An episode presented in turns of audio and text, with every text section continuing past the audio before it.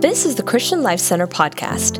Here at CLC, we are messengers of hope, where we believe in taking God's message of hope everywhere we go to everyone we meet.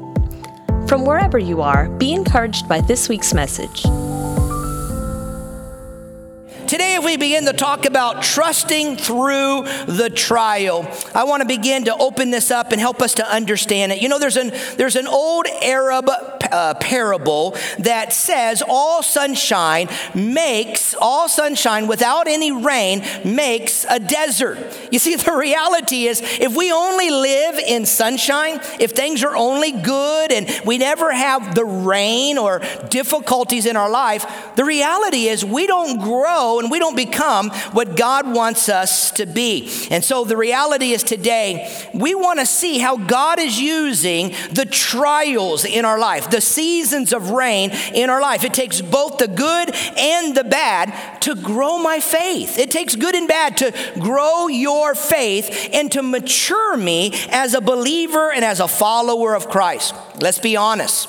Life is a mixture, right? It's a, it's a mixture of, of pain and pleasure. It's a mixture of victory and defeat, success and failure, of the mountaintop experiences and the valleys of our life. But the reality for me and really for you, and I hope that this is what you'll grab today as we look at it, is our faith grows more in the seasons of pain, in the seasons of defeat and failure and problems, that is when we're refined and that is when we're strengthened and when we grow. So if you have your Bibles, I'd like for you to turn with me over to the book of Peter. First Peter chapter 1. Now Peter had an encounter with God and uh, this encounter with the Lord Jesus changed and transformed his life. And here we're going to look at a book that Peter wrote. Now the transformation has happened but now we're going to see, in fact, we're going to begin to understand the depth of his maturity. When you see him walking with Jesus, you see a lot of immaturity. You see that he wasn't where he needed to be, his faith wasn't where it should have been. But God took him through a lot of experiences that matured his faith. And as he writes First Peter, we're going to look into this and we're going to see how God enables us to be stronger and to grow through the trials of our life. So, First Peter chapter 1 and verse 3. Click over there with me, if you will. I'm going to read from the Living Bible, and it says, All honor to God, all honor to God, the God and Father of our Lord Jesus Christ. For it is his boundless mercy that has given us the privilege of being born again, so that, so that we are now members of God's own family. We live in the hope of eternal life because Christ rose again from the dead. Now, let me pause for a moment here and just help us to understand that Peter is saying that there is a mercy. And man, we've been praising the Lord today and declaring the greatness of our God, that He is a God that is merciful and loving and compassionate. And today, Peter is declaring that Christ possesses, and through Christ, we can possess eternal life. That through Him, that we find mercy from God, we find grace from God. It's a boundless mercy. I love it because there's no end to the mercy of God. Now, let's be honest, right? I mean, you and I, I mean, how many times have we cried out for God's mercy, for God's grace? And I've got to tell you, I'm glad that there was no limit to the mercy and grace of God. Can I just get a, get a amen right where you're at right now? That God, He continues. It's a boundless mercy. He pours out His grace, He pours out His mercy on us. And because of Jesus Christ coming and, and, and, and enabling us to have a relationship with God, we have this boundless mercy from Him. Let's pick up in verse 4 where I left off. In verse 4, it says, And God has reserved for His children the priceless gift of eternal life. And for that, we can say, Amen, that we have eternal life. It's a priceless gift that God gives to us. And it goes on, it is, it is kept in heaven for you. Now, last week we looked at That's our blessed hope. This is the hope that one day we're going to be with him. One day we're going to rule with him. We're going to we're going to be in his presence. No more sickness, no more dying, no more sorrow. And right now we can say praise the Lord, no more disease. I mean, all of that is gone and we're going to be with him, worshiping him, praising him. I mean, I love it. It says it's kept it's it's for you, it's kept for you in heaven, pure and undefiled, beyond the reach of change and decay. And God, in His mighty power, He's omnipotent, He is all powerful, in His mighty power, will make sure that you get there safely to receive it because you are, He goes on to say, trusting Him. Now, in a moment, I'm going to unpack that. You're trusting Him. And so He says, it will be yours in that coming day for all to see. Verse 6 So be truly glad. There is a wonderful joy ahead, even though the going is rough for a while down here. Can we hear amen right now? Even though it's rough down here, he says there is something that's being held for us, kept for us in eternity. Now, before I finish this, this, this uh, next verse, I, I want to pause for a moment, and, and he's talking about the assurance of our hope. The assurance that you and I have a hope that's in eternity. See, life is full of trials. I mean, if you were to pause and, and begin to just share with somebody in your life, the reality is we've all had them. There's trials in our life that we go through, and they look they look like many different, or let me say they they they they they uh, they impact us in many different ways, and they can they can look very very different. It can be sickness, it can be disease, it can be loss, it can be financial. I mean, I was pondering as I was uh, reading and reflecting and just preparing my, my thoughts for you today. I was reflecting on the life of Joseph. I mean, think about what Joseph went through. I mean, here his own brothers threw him into a cave. They, they, they, they, they you know, he, he sold and he heads off to Egypt, and there he's accused of, of, uh, uh, of all that, that landed him in prison, wrongly accused, we should say, and all that he went through. The reality is, we all face trials. That was Joseph's trial. Naomi, as I've pondered this, Naomi, Naomi lost her husband, went to a foreign land. She was in a foreign land, loses her husband and, and, and, and, and children, and now there's a famine in the land, and she's got two daughter in laws, and she decides she's going to go back home. I mean, the loss of death. I mean, all of these things, trials that come our way. Now, trials are different than temptation. Trials are different than temptation. Temptation is what primarily the enemy uses, or my, my own fleshly lust and desires are, are drawing me and pushing me, but it's primarily a tool of the enemy, temptation, to get me to sin to get you to sin, to, to get us to turn away from God and, and to rebel against God. It could be my, my natural desires. The Word of God says it could be the love of this world and the things of this world, the, the lust of the eyes and, and the lust of the flesh, the, the, the pride of life. I mean, the self promoting uh, spirit or, or, or trying to feel, uh, you know, more valuable or my self esteem or my worth building up that I, I point, paint myself in a different picture or light than what I really am. All of these things are ways ways that either my, my own desires, my own will, my own uh, you know, passions and lusts and, and wants are, are pushing me, or the enemy has laid before me that I'm tempted by, and it's, get, it's to get me to turn away from God, to, to rebel against God. Now, the reality is, temptations, those things cause me to sin, but it's the trials of our life that sometimes we just don't understand. Now, a couple things before I, I finish in, in 1 Peter here that I want you to understand about trials. First of all, trials are inevitable. They will come. In fact, in 1 Peter chapter 4 and verse 12, it says, Don't be shocked I mean, some of us are shocked that this is happening right now in the world. No, Peter tells us don't be shocked by these trials. Don't be shocked and surprised by what's happening. Why? It's because they're inevitable. Trials are going to happen. And the second thing I've learned is they're unpredictable. We can't predict when they're going to come. We can't plan the time. We can't schedule them. We can't put them on a on a this is the right time for the trial. I mean, they come unexpected. Now, if you're a parent, you probably have had this experience, right? Did you have to take your children, usually when they were really sick?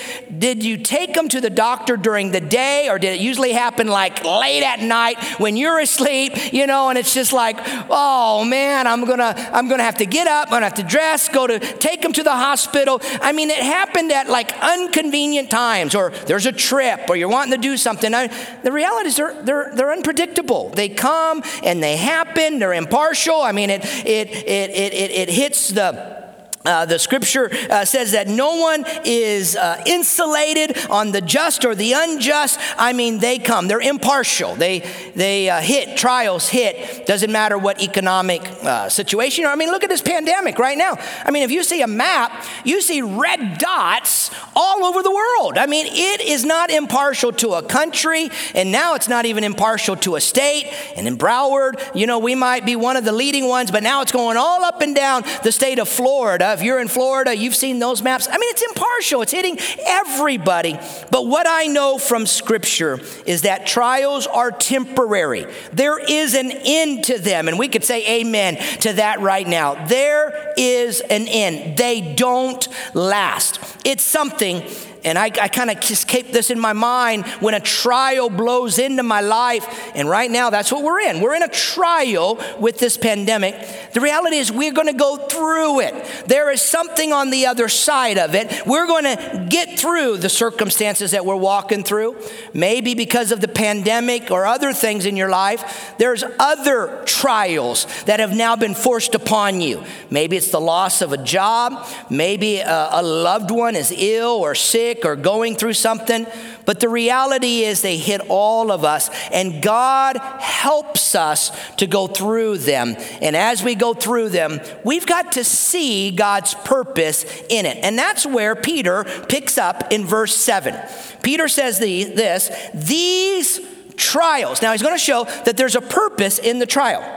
These trials are to test your faith. Now, you may want to underline that or circle that. This, this testing your faith is to strengthen your faith. It's to, it's to uh, mature your faith. The trial that blows in, we don't want it. We don't desire it. We want to get out of it as soon as we can. But Peter says, wait a minute. Don't forget there's a purpose to the trial. And this trial will strengthen, mature, it's testing your faith to do what?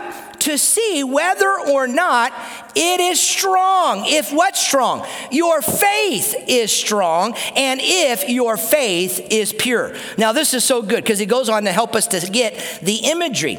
It's being tested as fire tests gold and purifies it. I mean, what God's doing is He's He's maturing and strengthening and, and enabling me to become what He wants me to be as a follower of Christ, pure and undefiled and strong. And it's like fire that's purifying the, the, the imperfections of the gold. How are you going to get the imperfections out? Is when it gets under the fire, that fire fire begins to, to increase. And, and as it increases, the imperfections begin to reveal and it begins to be removed. That's what God is doing with the trials in our life. Don't waste this trial. Let this trial be a time of saying, God, what are you revealing to me? What are you showing me? What are you wanting to do in me? And let the imperfections begin to be wiped away and removed in your life because as you do, your faith is growing stronger. You're becoming what God wants you to be. And so he says, it's strong, it's pure, as it's tested, as gold purifies, and your faith is far more precious to God than mere gold. So if your faith, now, I mean, look there. It's not necessary that it's going to happen. It's if your faith remains strong after what? Being tried. You see, God has a purpose in the trial. In the trial, you're being strengthened. In the trial, He's building character in you. You're building godly character. You're walking with the fruit of the Spirit in a greater way in your life. In the end, what's happening through the trial is the glory of God is shining through you, and the glory will reveal who He is in your life. There's a purpose in the trial. Do I want it? No. Do you? You desire it? No. Do we want to get out of it? Yes. But God has a purpose in it. And in that, all we can say is, God, let your will be done and let me be who you want me to be so that you're glorified in my life. Can I hear an amen? Amen. Hallelujah. And being tried in the test tube of the fiery trial it will bring you much praise and glory and honor on the day of his return. And so today, what I want to do in the final moments here that I have us together is I want us to look at for a few moments what God is not only doing, but what God is enabling you and me to hold on to to conquer the trial, to go through the trial, to be matured through it, to let the impurities and let us be strengthened and let the glory and the character of God, all of that, as we begin to conquer this trial, what happens? And so today, if you have our app, you've downloaded the outline, and I hope you have, or maybe uh, uh, in your notebook on a piece of paper, I want you to write down three simple things, three thoughts of how you can conquer, how you can walk through these trials. First of all, how you're going to conquer the trial is found in verse 8. Let me read it to you. Verse 8, how do you conquer it? In verse 8, he says, I love this. Man, it caught me this week when I studied it. You love him. How are you going to conquer it?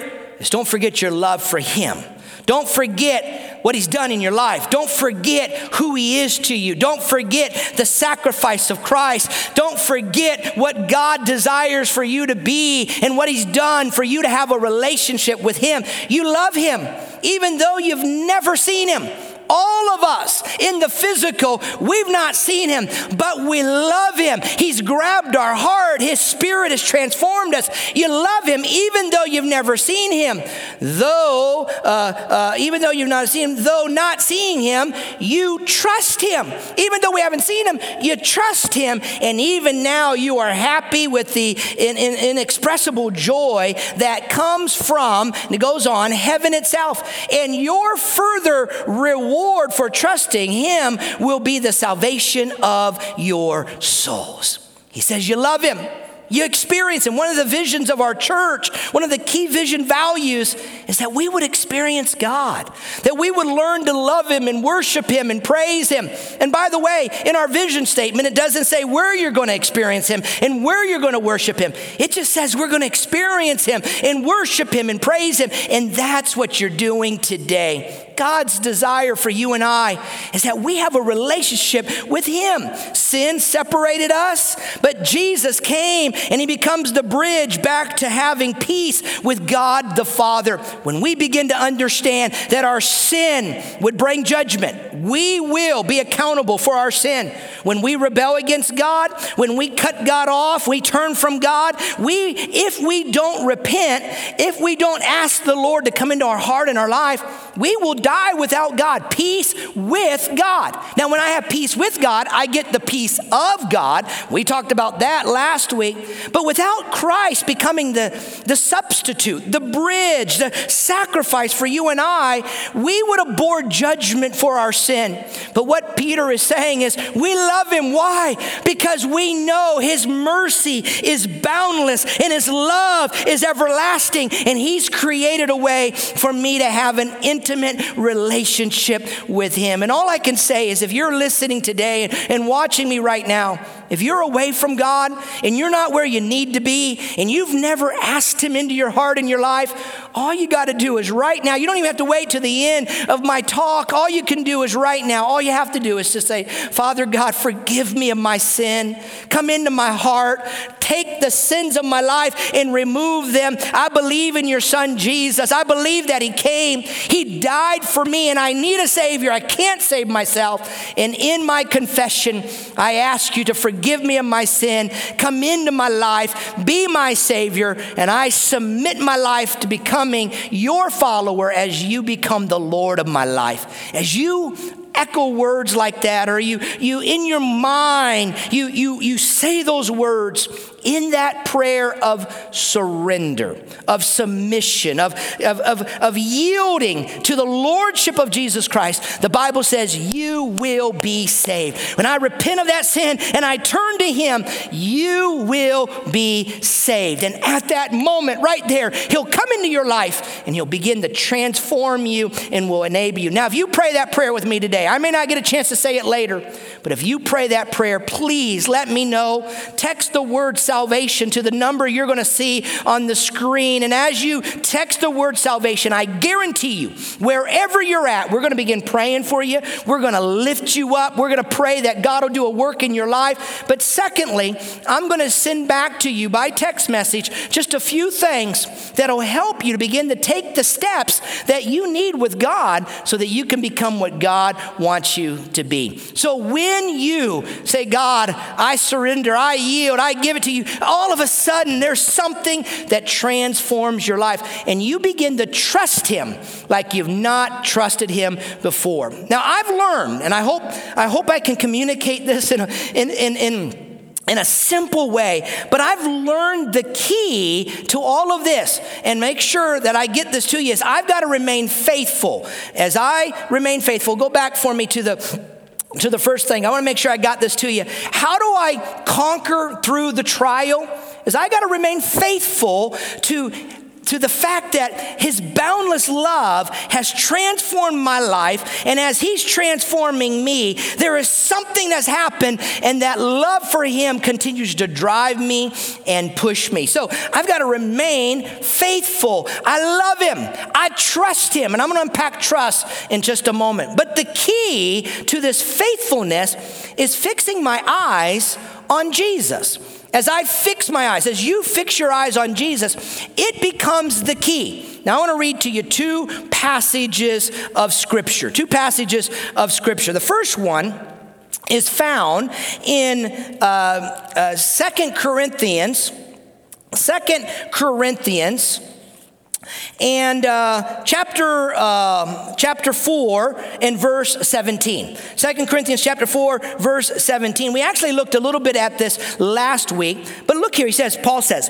For our light and momentary troubles are achieving for us an eternal glory that outweighs them all. Look here, verse 18. So we fix, we fix our eyes not on what is seen, but what is unseen. For what is seen is temporary, but what is unseen is eternal. So, what's the key? The key to remaining faithful, the key to faithfulness is fixing my eyes on Jesus. Let me show you another verse here. In Hebrews chapter 12, Hebrews chapter 12, and verse 2, Paul again is writing and he says, let us fix our eyes on Jesus. Why? He's the author and perfecter of our faith. For who, for the joy set before him, endured the cross, scorning the shame, uh, and, and sat down at the right hand of the throne of God. Consider him who endured such opposition from sinful men, so that you will not grow weary and lose heart. So, the key to remaining faithful, the key to faithfulness is to, to fix your eyes on Jesus. I don't know uh, for all of our Jamaicans that are watching us, uh, if, uh, if you'll remember when Usain Bolt uh, won uh, the Olympics and set that world record. I mean, when you watch it, I wanted to show it to you, but they told me with all these YouTube reg- regulations I couldn't. But I wanted to show you this. I mean, he was running. I mean, you'd be shouting in your house right now. I mean, if you remember, he was like, he was like, I mean, like five men ahead uh, in the race. And, and I mean, he just kind of cocked, you know, and he looked back and he ran. I mean, what I, what I remember seeing in him was that he had his eyes fixed and he ran. He was running for the world record. He was running to win the gold and he was running with everything. There was something that was fixated and he was fixated on it as he was running. Well, that's the same idea here is that we're fixing our eyes on Jesus. And all I can tell you is when you do that, when you do that, when you fix your eyes on Jesus like that, what happens is you don't get caught up in the things of this world. In fact, Paul tells young Timothy, a soldier in active battle doesn't get entangled in the affairs of this life. When you and I give our life to Christ, we become a part of the army of God. And when we keep our eyes fixed on Jesus, there is something that helps us to look past all that's around us and enables us to remain faithful. So, how do you conquer through the trial? You remain faithful. Say it with me. Remain faithful. If you're sitting with somebody, nudge them and say, point to them, remain faithful. As you remain faithful, you will conquer the trials in your life. Secondly, say it with me, is we've got to refuse to be discouraged. That's right. Refuse to be discouraged. Now, I want to take you over to Matthew chapter 6. I'm not going to read it. I'm not going to read it, but in Matthew chapter 6, and if you've downloaded the outline, you'll see it there. In Matthew chapter 6 is the story where Jesus is telling them not to worry. And in this, uh, in, this, uh, in this passage of scripture of Matthew chapter 6, uh, in verse 25, just want to show you that one, he says, I tell you, do not worry about your life what you will eat or drink. And he goes on, don't worry about your body. Don't worry about your food. Don't worry about the necessities of your life. Don't worry about your shelter. Don't worry about your reputation or your stature. Don't worry about your clothing. Don't worry about your food, your drink. Don't worry about any of that. In fact, he gets down to verse 33, very first memory verse I ever memorized as a brand new believer, Matthew 6 33. In fact, let me show you that one one. Matthew 6, verse 33 But seek first his kingdom and his righteousness, and all these things, what things? Food and clothing and shelter and all of these other things. These things will be given to you if you do what? Seek first the kingdom of God. For a few moments before I wrap up, I want to encourage you here is do you trust him? And what does it mean to trust him? You see, faith is one thing. Faith is a, and, and, and, and, let me say, and trust is another thing. Faith is that there is a, an allegiance or a, a duty to a person, that I have faith in God. There's a spiritual decision that's based on a belief. I have faith in God. But trust is at a whole nother level. Trust means that I'm going to allow someone to do something without fearing the outcome of what they're going to do. I trust them. We see games that, uh, that colleagues play at work and you know and, and you will fall back and they'll catch you or, or whatever the game will be and it's, it's building trust among the team. You see, trust goes to a whole nother level. I believe one thing, but my trust goes to another level because I know in who I believe and I know what we talked about last week. What we know really matters. And I know that God is with me. I know that God is all powerful. I know what He's done before, He can do it again. I know that that's the power that's in my God, that He'll protect me, that He'll guide me. There's a trust in Him.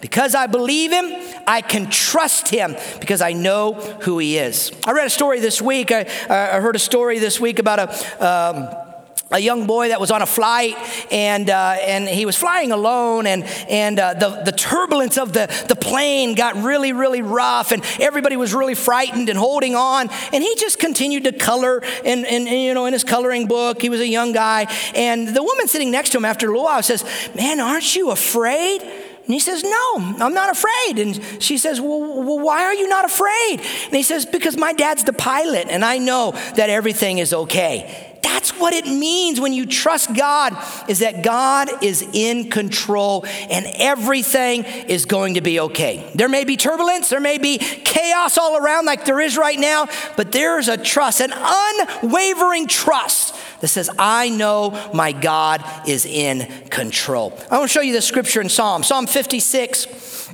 Psalm 56, verse 11, in God I trust. I will not be afraid. What can man do to me? Go to the next uh, psalm uh, for me. Psalm 27, verse 5 In the day of trouble, he will keep me safe in his dwelling. He will hide me. Now, this is important. He will hide me in the shelter of the tabernacle. I think I have one more psalm I want to show you here. Psalm, uh, Proverbs, Proverbs 3 5. Trust in the Lord with all your heart and, not, and lean not on your own understanding. If you go back to that psalm right before, go back for me. Psalm 27 5. In the day of trouble, he will keep me safe in his dwelling. He will hide me in the shelter of his tabernacle. When you look at this, you don't really get the full understanding of that if you've never been to Israel. But if you ever go with us to Israel, you're going to come with us to a place called En Gedi. Now, En Gedi is where the psalmist wrote many of the Psalms. And it was when he was running from David and he was hiding. And when we go to En Gedi, there's many caves that are there. And, and those are places where he would say, The Lord is my shelter. He is my fortress. He is my hiding place. He is my stronghold. You see, it was there in En Gedi that he would have wrote that. Now, the reason that that's important is because En Gedi has some caves. And they and, and in this pictures here, you can see the lush land, and then there would be some caves. If You go back to that one a moment ago that you had first, that first one here. I mean, you can see the cave that's up underneath. I've actually been in this one right here, and uh, it's a beautiful sh- uh, stream, that uh, waterfall and and uh, and stream that's there. Now, David would have probably been inside this cave as he was writing these psalms and and saying, "In the shelter of the Most High, I take refuge." Refuge. I come under him.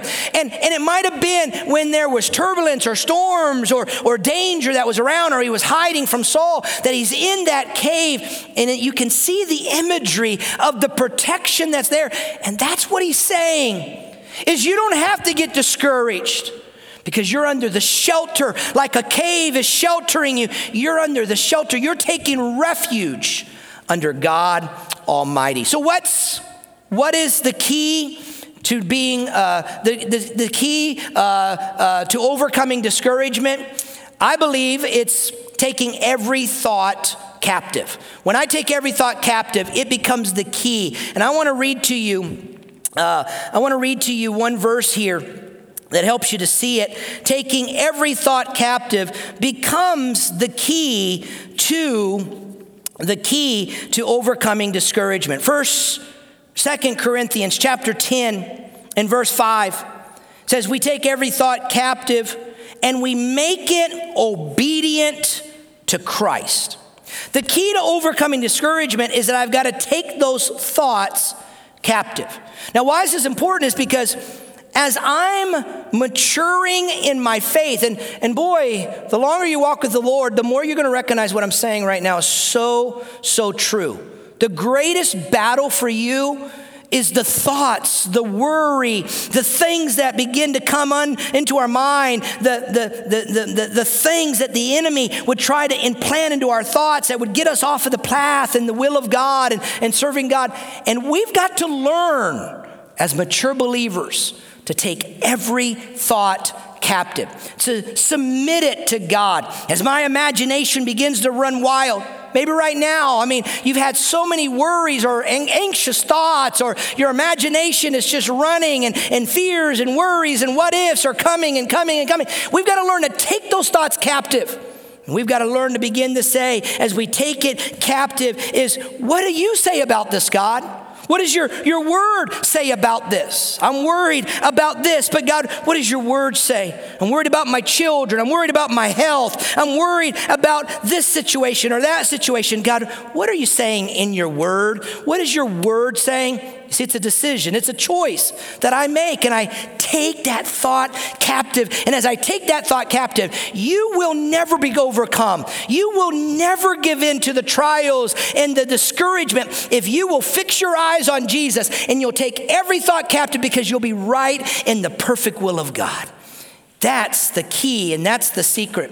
Lastly, as we wrap up, before we go into a few uh, moments, I want to encourage you to get into a, a few moments of discussion with others on this message today. The third and final way that we conquer trials is that we learn to rejoice in the trial. Now, last week we looked at joy, but this is different. Rejoicing is different. It's there's a delight that's in the Lord. That that that as I, in fact, I love what, what Paul says in, in Philippians chapter 4 and verse 4 rejoice in the Lord always, and again I say rejoice. And the reality, I told you last week, Paul was writing that when he's in prison. I can't imagine. He's in prison, he's chained to a guard 24 hours a day. I've been in that prison cell. It's down in a cave. He's about 10 feet down, and uh, it's actually not even a cave, it's a big hole, cave in, in the ground. It goes all the way up. There's no way to get up except for you're lowered up and down. It's about 15 feet. You would have been lowered down, guards would have been up and down. He's chained 24 hours, and he's saying, Rejoice in the Lord always. And again,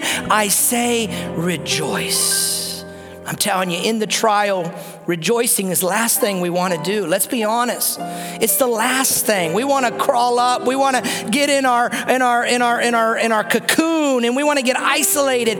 But the secret is that we rejoice in the trial. We rejoice because it's our praise. It's our praise that enables us to bring the presence of the Lord into our trial. When joy and praise begins to come up, there's something that happens and God gets into the middle of your trial and now you're not looking at what's around you, but all of a sudden your eyes are on the Lord, and you can begin to praise Him, and the joy of the Lord begins to rise up. And that's why the Bible says God inhabits the praises of His people. Why? Is because His presence comes down. He didn't say that we complain about it, we praise. Paul's chained, and he says, I tell you, rejoice, rejoice in the Lord, rejoice always in Him. And that's what I want to encourage you to do. As you and I are walking through this time, times of uncertainty, there's fears, there's doubts, there's questions that come so easily. But today's message, I hope you get it, is that we can trust Him in the middle of the trial. And if we will pick up on these keys that I've shared with you today, I guarantee you, your faith will be strong. It'll be like fire that's been under the gold of your faith, and you'll come out mature, strengthened in God, and you'll be what God wants you to be. Now, as we finish the word today, I just want to first of all thank all of you that have been in a watch party today. But I want to encourage not only our watch parties, but I want to encourage everyone that's watching and everybody that's a part of the, the live services right now that as soon as we're done in a few moments, we're going to have some Zoom discussion groups. And we're going to take a few moments in our Zoom discussion group to talk about it. You're going to see a link and, and they're going to tell you how to get to that discussion room. But I want to encourage you, talk talk about it, dissect it, look at it, encourage one another so that we can find the strength to trust through the trial. I want to pray with you. If you're comfortable, wherever you're at, if you're able to, will you bow your heads and let me pray with you right now? Father, right now, as we come to you, I thank you, God. I thank you that you're the God that gives comfort. You're the God that no matter what the trials may be, that we can cry out to you and we can know that, God, you are strengthening us, that your love is there, that you are a faithful God. And I pray, God, that you'll help me. Just say that with me. God, would you help me to remain faithful, God? I worship you because I know that you're my provider, you're my healer, you're my counselor. But God, I pray that you'll help me. Help me to hold on to the words that we've heard today from Peter that God, you're strengthening me, you're maturing me. And God, it's my love that, I, that brings me to a place of trusting you, relying on you, and declaring how much I love you and I worship you. So, Father, in the quietness of this moment, in my, my heart right now, I pray, God, that if there's any that are wrestling with fear, they're wrestling with worry, they're wrestling with doubt, I just pray, God, that the presence of the Lord in these moments, your presence, will come into their room, will fill their car, will touch them right now as they're walking, that God, you would minister to them. They would sense you, they would sense that the heavens have opened over their life, over their heart, over them right now, that God, you'll give them strength Touch them, Lord, by your power. Give them strength in their weakness. Give them fear in their, eh, give them peace in their fears, oh God. Encourage them, be with them, help them, God, as they determine that they're going to be what you want them to be. And God, today, collectively in unity, we declare, My eyes are on you. Help us to fix our eyes on you, to not to see the circumstances and, and the situations of our life but God, to keep our eyes fixed on you. If we keep our eyes on you, we'll have the right perspective and it'll pull us through. And today, God, I pray that you'll help us to rejoice always. Put a song on my lips, a song in my heart. Help me to rejoice knowing that I've got a God that will see me through, that's with me, guiding me, protecting me, that God, you're there with me. And lastly, Father, I pray that you'll help all of us to be messengers of hope, to take a message of hope everywhere to everyone. Give us opportunities to share your love, the boundless mercy and grace of God. Let it be shared, Father, with everyone. In your name we pray. Amen and amen. If this ministry is making an impact in your life, why not help us make an impact on the lives of others by partnering with us today? You can give through our CLC app or at clcftl.org forward slash give. Thank you for listening, and remember to subscribe for more inspiring messages like this. Now go and be messengers of hope.